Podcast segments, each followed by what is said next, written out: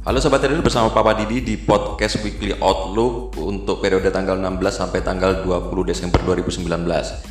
Di podcast kali ini Papa Didi akan membahas tentang rilis-rilis data untuk pekan ini yang berdampak kuat terhadap pergerakan pasar. Nah, rilis data yang akan datang. Nah, di Outlook pertama ini dolar Amerika Serikat dovish di tengah risalah pertemuan Fed dan berita perdagangan. Data kembali menjadi pusat perhatian dengan pembauran pada PDB Amerika Serikat, pesanan barang tahan lama, dan banyak lagi. Dan di sini sorotan untuk pekan ini. Iklim bisnis IFO Jerman, hari Senin, IFO adalah think tank terkemuka di ekonomi terbesar di benua itu. Dan 7000 survei yang kuat membawa bobot yang besar. Kembali pada bulan Oktober, jejak pendapat menunjukkan stabilitas dalam kepercayaan bisnis di 94,6 poin Perbaikan kecil dapat dilihat dalam laporan untuk bulan November.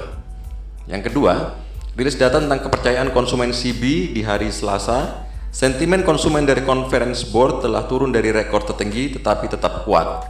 Nah, keyakinan berkorelasi dengan penjualan retail. Angka CB mencapai 125,9 poin pada bulan Oktober dan mungkin lebih tinggi sekarang menjelang Black Friday. Rilis data ketiga ada di PDB Amerika Serikat hari Rabu. Menurut rilis pertama dari produk domestik bruto kuartal ketiga, ekonomi tumbuh sebesar 1.9% tahunan.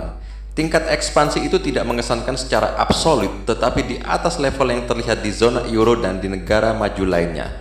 Upgrade ke level di atas 2% akan mendorong dolar lebih tinggi lagi, sementara penurunan peringkat menuju 1,5% mungkin membebani itu. Rilis data keempat adalah pesanan barang tahan lama Amerika Serikat yang akan dirilis pada hari Rabu.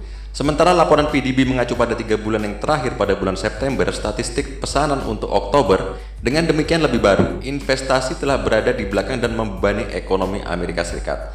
Kembali pada bulan September, pesanan barang tahan lama headline-nya turun 1,2% dan pesanan inti turun 0,4%. Pantulan ada di kartu untuk publikasi ini. Rilis data kelima adalah inflasi zona euro yang jatuh pada hari Jumat.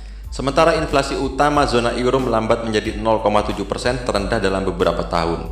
Indeks harga konsumen inti melaju ke 1,1 persen, level yang memberikan dorongan bagi bank sentral Eropa.